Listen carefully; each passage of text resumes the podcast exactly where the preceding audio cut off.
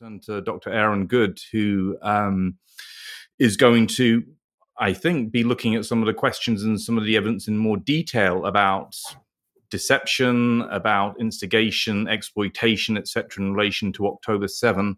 Um, Aaron is very pleased to do this. Um, as I said at the beginning, he, he runs the American Exception uh, podcast. He is also um, author of a fantastic book, um, which is based on his PhD, which I'm eagerly reading at the moment, I'm pleased to say. Um, and Aaron's going to talk to us for about 30 minutes um, on the issue of deep state and empire in relation to both October 7 and what's going on at the moment following that in the Middle East. Aaron. Uh, thank you very much, Piers. And I have called this um, hegemonic panic. And I have a lot here. Some of it is overlapping with um, with Kevin, and so I uh, I actually am gonna I'll try to skip through some of that, which is actually helpful because I have more here than I can get through easily. But a lot of it are just, just data points. So um, I want to uh, we talk about deep events. So these do come from the clandestine state. They're events that are mysterious, and they seem to come from the covert action apparatus of the government uh, and we know that we'll never get to the bottom of them, or we can ascertain that if we are immersed in this stuff because we see a pattern again. Something strange happens. It is politically impactful. It overlaps with at least practices and objectives and aims of uh, of the national security state of uh, imperialism, generally speaking. And so we can think, oftentimes, as Kevin was suggesting, we have at least reason to suspect that something is a, a deep a covert operation if it's aimed at the US population it's a state crime against democracy we can identify these. Now um, this was DeHaven Smith's and Scott's definitions of deep events and state crimes against democracy which Kevin just discussed. So my own uh, academic work was in part based on trying to form a synthesis between Peter Dale Scott and Lance DeHaven Smith's work because uh, I had befriended Lance and got to collaborate with him uh, on at a number of conferences and helped him with manuscripts and everything. And his his loss is really devastating for me personally. And uh, so it, it, was a great thing to be able to talk about these issues and uh, try to work on them in a scholarly way. And that was really what I dedicated my um, PhD to. So when, when in, in, terms of synthesizing these two perspectives, uh, Peter Dale Scott conceded that the SCAD construct, or the idea of state crimes against democracy, was good, but it should be amended uh, to say that it is it involves other elements that are subvert that are um, submerged and not visible. So it could be like a, a deep state crime against democracy, essentially. Uh, Lance himself said that what he had done with SCAD theory was still lacking a theory of the state or a role, uh, uh, in any theorization on the role of economic elites, so corporate power. And so I set about trying to uh, address these things with my own dissertation, which eventually got published as American Exception as and the Deep State, uh, Empire in the Deep State, uh, published by Skyhorse. Now, there's another uh, academic here named Willem Bartdelint, and I have not been able to sp- contact him, uh, but it would be good to talk to him. And he wrote this book called Blurring Intelligence Crime, a Critical Forensics, and he talks about an apex crime, watershed event involving the government in the support of a contested political and social order, and its primary opponent as the obvious offender, which is then subject to a confirmation bias. And we have examples of that in US history where a apex crime takes place, the assassination of JFK. And who did it? The communists, okay? And then the more we learn about Oswald, it sp- seems that he was pretending to be a communist on behalf of uh, elements connected to the US government when he defected to the Soviet Union and when he was pretending to be a communist in New Orleans.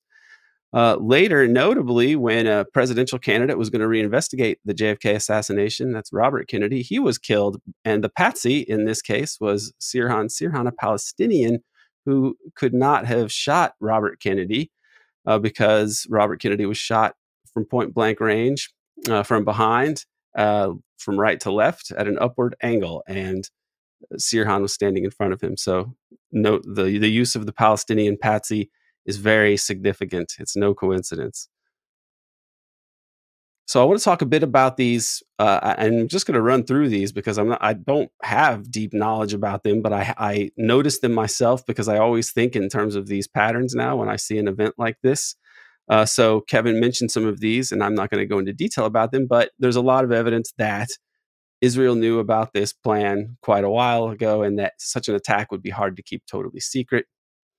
So people suspect they had foreknowledge. There is uh, reason to people have documented uh, suspicious insider trading, evidence that points to insider trading, which indicates foreknowledge as well. Um, the friendly fire aspect, how much of the uh, death count of the Israeli civilians actually came from the Israeli military response, uh, which is uh, a very open question. Um, a related question is Was this not just friendly fire, but was it actual policy? Was it the Hannibal directive uh, wherein Israel, the Israeli military, does not want Hamas or uh, Palestinian groups at all to be able to have uh, Israeli hostages, especially Israeli military hostages. They will kill them when they are fleeing rather than allow them to have hostages. So, was that the calculation made on the night of October 7 that they would rather them not have the hostages and a high death count? They can just blame it on Hamas and it will allow them to uh, go after, uh, to pursue a pre existing agenda a lot of false reports in the media of, of atrocities, the decapitated babies, uh, et cetera, et cetera. A lot of propaganda and disinformation, and uh, it's all slanted typically in one direction. The treatment of the hostages does not suggest that Hamas uh, would have slaughtered all of these people and, and you know sexually uh, tortured and mutilated people uh, but then the reports from the hostages are that they were treated very well. That doesn't seem to make sense, nor does it make sense that they would commit those atrocities, uh, given that the hostage taking has certain political objectives that we can discern and which would be undermined by, uh, you know, wanton at- atrocities. There's the tricky problem of uh, the fact that Hamas seems to be generally kind, uh, a creation of Israel, that they were backed and boosted by Israel. It's not that the members of Hamas don't have genuine, legitimate, deep seated grievances towards Israel, but Israel seems to have created this group. And there's documentation of this. It's been written about by mainstream people. Here's Mehdi Hasan, who's as corporate and mainstream as it gets. But even he has written about this that Hamas is useful as a foil for uh, for Israel, and they it, it's a way to uh, prevent the creation of a Palestinian state. It creates an unsympathetic actor, and it undermined the PLO. That was the thinking at the time. Additionally, we know that they wanted to uh, expel the Palestinians beforehand. An Israeli official leaked uh, a think tank paper that was commissioned by Israeli intelligence, and it called for well, it, it looked at different options for the, to handle the Palestinian problem, but uh, the one that they end up saying is good is option C: evacuation of the civilian population from Gaza to Sinai. There's the long-standing opposition to Palestinian statehood, the fact that many people are on the record, like Netanyahu, saying that you know support Hamas because that'll keep a Palestinian state from forming. Or it's been good that we have supported Hamas. It's been good that we've done these things to keep a Palestinian state from being formed. They are hell bent on this. They believe in a greater Israel, which cannot but be created only with uh, massive war crimes uh, tantamount to genocide, which we are seeing now. Now, war and this issue of war and the deception that creates it, this is a recurring theme in imperialism, especially Western imperialism. And it just happens again and again. There's all these cliches about the fog of war and the first casualty is truth and all of this. Uh, typically, these wars are fought because one side wants to fight a war, and typically they need a pretext as well. So, I just want to run through some of these pretexts of Western imperialism, you know, modern Western imperialism, and I'm going to have some, you know, focus on U.S. side, but others as well. The Thornton affair. This is how we were able to steal California uh, from Mexico. This is a, the pretext used to launch the Mexican American War. A very dubious, even um, Abraham Lincoln questioned it at the time in Congress when he was a Whig congressman the assassination of Queen Min. This takes place in Korea, but it's a, a very similar. This was when the the Japanese had adopted Western imperialist tactics. Basically, they'd become as vicious as us. They'd studied our industry and they studied our imperialism, and they had what was something of a intelligence outfit. This Black Ocean group pretend to be Koreans, and they kill uh, the queen of of Korea. And this is a colonial war. They're trying to set up a colonial empire just like the West. The USS Maine, of course, gets blown up. This is infamous. Uh, helps to fuel uh, America's desire to fight the Spanish American War and get its first overseas colonies. The assassination of Archduke Ferdinand sparks World War I. Uh, the Serbian group Black Hand, uh, people have suggested or found evidence that points to them being related to the British Empire. Was this some sort of pretext or event uh, or a catalyst that was staged by the British. Uh, it's quite possible to me. I wouldn't put anything past the British. The Mukden incident in Manchuria is used uh, by the Japanese uh, imperialists, the fascists basically running Japan, to uh, have an excuse to intervene more heavily in Manchuria. The Reichstag fire is infamous, of course, and the Nazis uh, use this to uh, seize absolute control in Germany. It's worth noting that at Nuremberg, it was established that the Nazis had done this. And then after the fact, because some of the people that were probably responsible for this were in the, the government, it was embarrassing. And so there, there was this new history uh, contrived wherein it was this, that, you know, the guy had really set the fire himself, the patsy, Marius van der Lubbe, the communist patsy. Uh, but Peter Dale Scott has a good dossier on this that he's compiled over the years. It's just not the case. Now, notice Jacobin. This is a good example of how feckless the left is uh, in the United States, the establishment left, the, the left that has any institutional support. The headline How the Nazis Exploited the Reichstag Fire to Launch a Reign of Terror. Well, at Nuremberg, they found that the Nazis set the Reichstag fire, but this is something that the left uh, just ex- defers to authority. We have the most uh, docile left really in the United States. Whatever the state tells them is the truth. They will say, okay, what's yes, sir. Okay. Um, the Gleiwitz incident in Germany, this is even Germany with the Nazis who were, you know, they had their own particular ethos, right? But even they need to set, uh, have a false flag to be able to invade Poland because uh, this is just that you need a pretext. No matter how vicious you are, it, it, seems you need at least an excuse to go to war. So they had people dress up as uh, you know people attacking the Germans uh, on the so that the, the, Germans could go into Poland.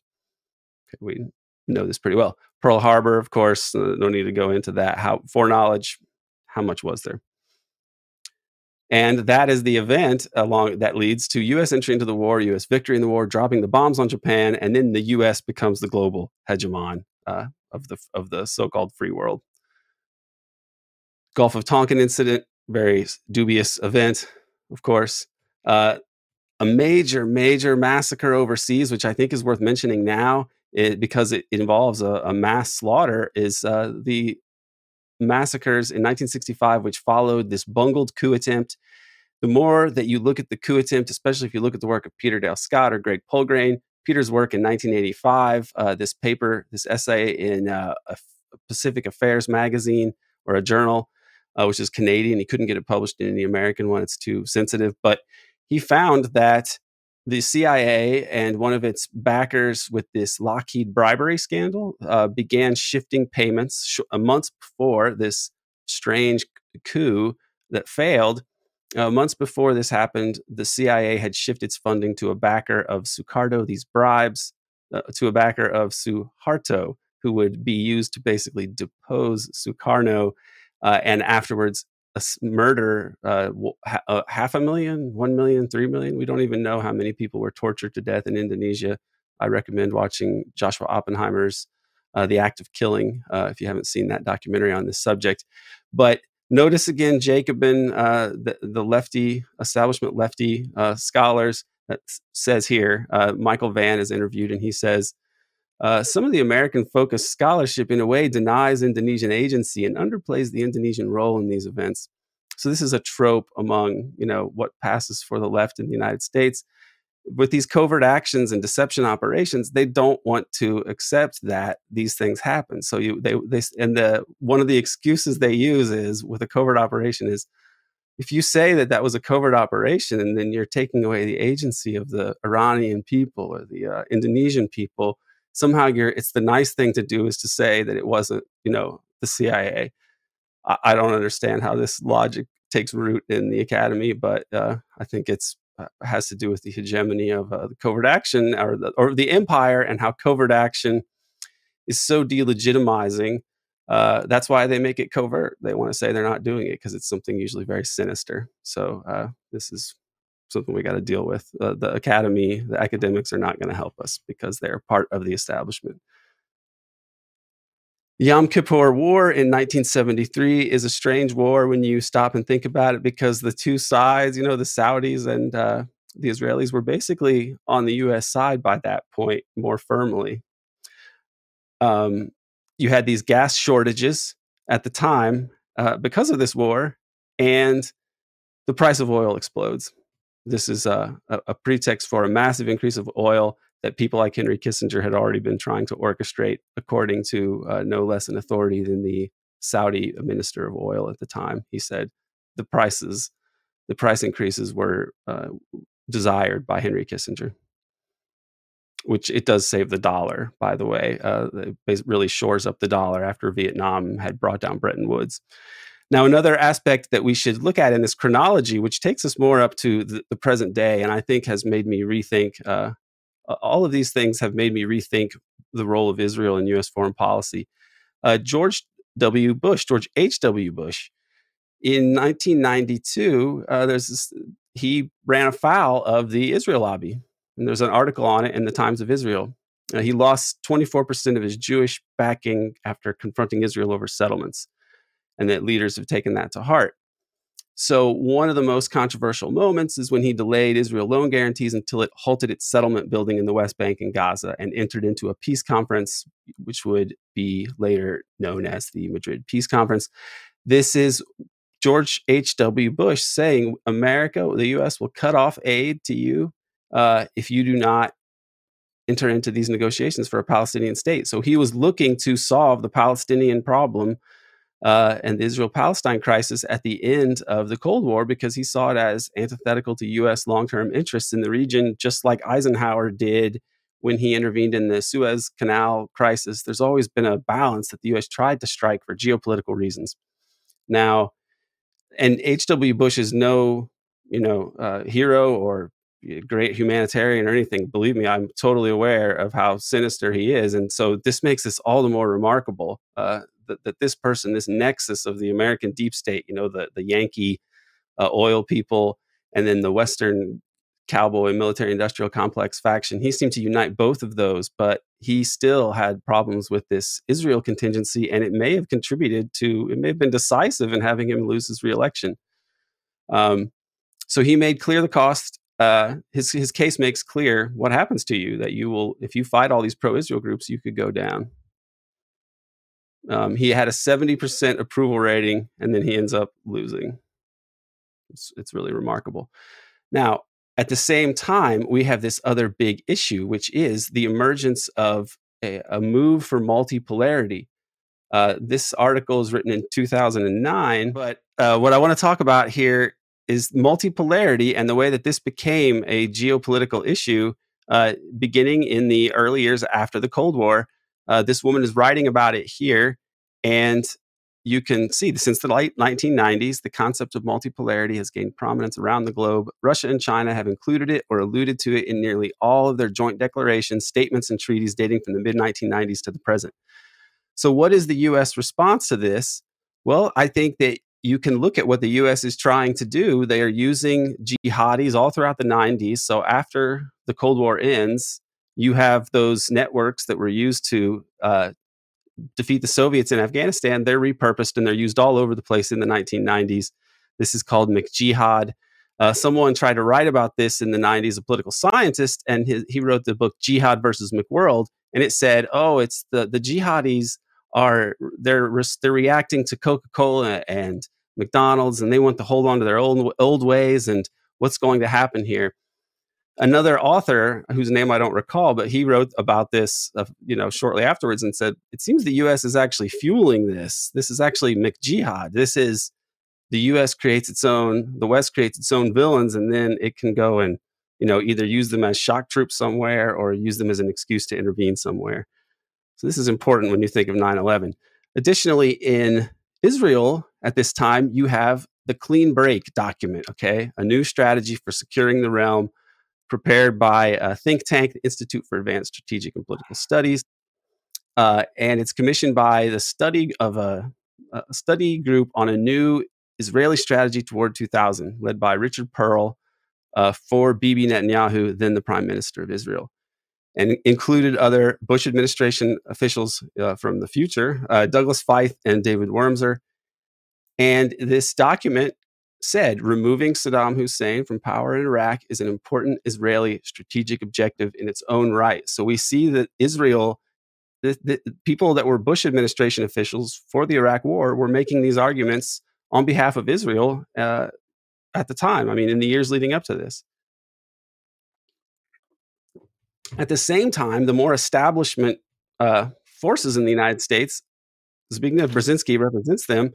There's a study commissioned by the Council on Foreign Relations, which is the Wall Street think tank that planned the U.S. empire in the first place.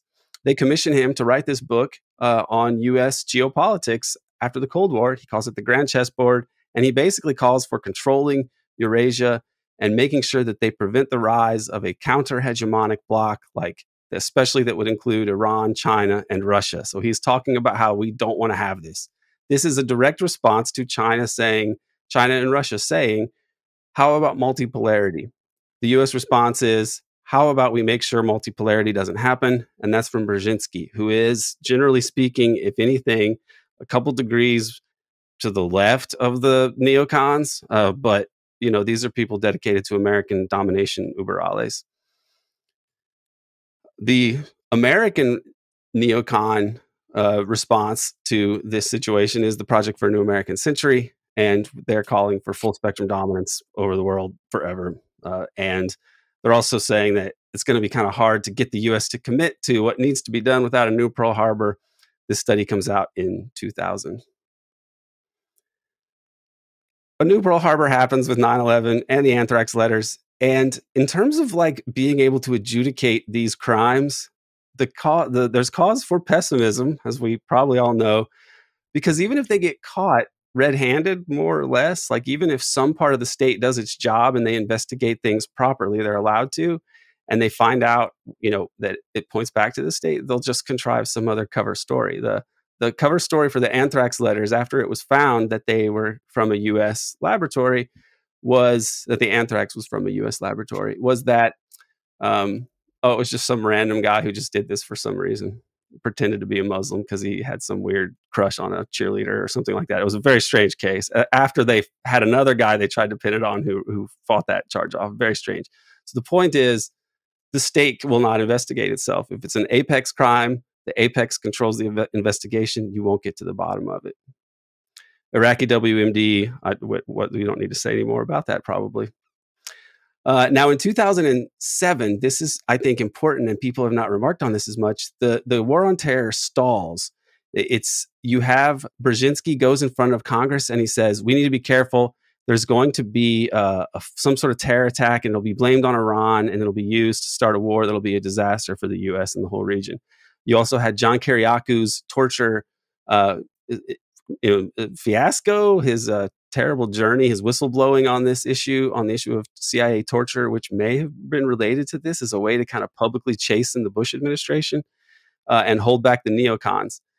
So now, fast forward a couple years, or around, you know, right before, really months before the Arab Spring, you have Zbigniew Brzezinski, and he had been sort of putting the brakes on the whole war on terror, 9 11 wars agenda. And then he goes on television and says, or no, not in television, he's speaking at a I think it's a Chicago CFR meeting or dinner or something. And he says there's going to be a global awakening. The whole world is waking up to injustice. They're all connected at the same time. And I remember this at the time because I I don't it may have been I was watching somebody interviewing on Alex Jones. For some reason I saw Alex Jones at this time. Maybe I shouldn't say this, but I do remember him saying like you see what he's saying? They're all they're planning it. They're going to try to wake you up. They're they're cooking something up. So I remembered that at the time, and then it didn't this the relationship of this didn't occur to me until later, but this was really right before the Arab Spring. I, I think Brzezinski may have been kicking off like the the revival of this whole anti uh, anti counter hegemonic uh, campaign. Really, I guess you'd call it like this whole way of like trying to continue this agenda to make sure the U.S. had control over uh, Eurasia, um, because you get these Arab Spring wars. So, and then it eventually comes out that the U.S. had helped nurture some of these groups. It's all very strange when you look at it in retrospect. It seems like it was really just the continuation of that whole agenda. Uh, it, it, that the not, the Arab Spring War stall as well, in part because of Russia, and interestingly, the naval base that would have given them access to the Mediterranean and to Syria is in Ukraine. And you have the destabilization of Ukraine from a Russian perspective. You have Victoria Nuland passing out uh, poisonous cookies uh, to kill protesters. Uh, not really. She killed them with had them killed with snipers, but she did pass out cookies there, which was not quite uh, you know respectable thing for a diplomat to do to a opposition group like this. But that's how it goes. The, the U.S. hand in this was really obvious. It was a coup that put in a threat to Russia right on its doorstep. You have Russiagate in the United States, which was a very strange event and made sure the U.S. Uh, had a bellicose posture towards Russia at the time. It was a total distraction from the failure that led to Trump being reelected. Instead, it was just a way to, to blame uh, Russia. We don't know where those emails came from, uh, where the leaks came from. Some people think it was Seth Rich. That's a strange murder case. And the internet angle was also exaggerated and was very strange. These Buff Bernie memes uh, were not really history changing, in my opinion. So that was a hoax. We have COVID, which I, am not going to say much about, except that it came from U.S. bioweapons research, apparently, and uh, it had a major impact, and it seems to have been used either opportunistically or by design as a structural deep event. Ukraine war is, of course, a huge disaster, along with the um, the, the, the Nord Stream pipeline crimes, but you're not going to get to the bottom of them. Uh, Al Aqsa flood, as we've talked about, and this Gaza, Gaza genocide, these are seem to be related also to all of those issues that Atif was talking about earlier that, that are economic and geopolitical motives, but also the fact that US hegemony is really crumbling. And I think that Israel feels like its window of opportunity for a final solution uh, here with, with Palestine is running out, perhaps. And so they are going farther than people would have thought they would gone farther than they've ever gone before in terms of just slaughtering uh, the the people in Gaza. So I want to talk about SCAD versus deep events and, and ways academics can think about these and how useful they are. Uh, SCAD is useful as an academic or forensic heuristic. It's a way to put these things into a certain category so you know what you're looking at and you can talk about it. Uh, deep events, or the way that Peter Dale Scott approaches these, might be more useful for uh, making detached observations uh, uh, uh, for things after the fact and, and look, gaining historical insights and then thinking about how you can apply these. So these are very similar uh, academic ideas. Now, in terms of what we should do in terms of thinking about justice, given the criminality that we see in the state with when we study these things, Lance had a different idea than Peter. Lance basically thought, "Hey, I'm a I'm a public administration person. You solve crimes and you hang the bastards." Uh, Peter thought that there could be a cultural revolution of the mind eventually, and a, a truth and reconciliation process of some kind eventually. But he he thought that people really had to be prepared, or he thinks this now increasingly that people need to be prepared for uh, this revolution before it can really happen. He has some hope that civil society groups along the lines of the civil rights movement uh, could be uh, useful in this regard. The synthesis of these two lines of thinking, well, I've tried to do that a little bit. The proximate root of the problem is that there's no lawful sovereign over the, the domestic state and over the international system. Uh, therefore, whenever we have these problems, these crimes we identify, we are reduced to hysterically shouting into the void uh, and not having any way to uh, have the rule of law applied domestically or internationally. Uh, but as with every empire, these people are hanging themselves. I think nemesis really comes from outside. The non West right now embodies humanity's desire to be free from exploitation and domination. They are really doing the heavy lifting uh, to to fight this sort of despotism that we're seeing, and it's I think its ultimate in, in, embodiment is in Gaza right now, and it seems to be really the perfect encapsulation in a really horrific way of so much that we have done for hundreds of years in the West. But we are not able to take power, so we can just post um, protest emojis and have Zoom conferences and try to raise awareness, but uh, and raise consciousness. The good news is, I do think that this empire has been that's been around for hundreds of years is now on the on the on its way out, and that is exciting. Although it's a little frightening because we don't know what they have up their sleeves to try to hold on to power. Uh, and I have other slides here, but I don't want to go any further than this. So I will just uh, yield the rest of my. Uh, I don't have any more time, but I think I'll leave it at that uh, and say that the really the problem is the despotism at the top of the state and the fact that that this continues over the international realm. There is no lawful sovereign uh, domestically. And internationally, there's no way to adjudicate disputes according to the rule of international law in any sort of fair way because of the US by and large. Thank you, Aaron, uh, for fascinating discussion rich and detailed.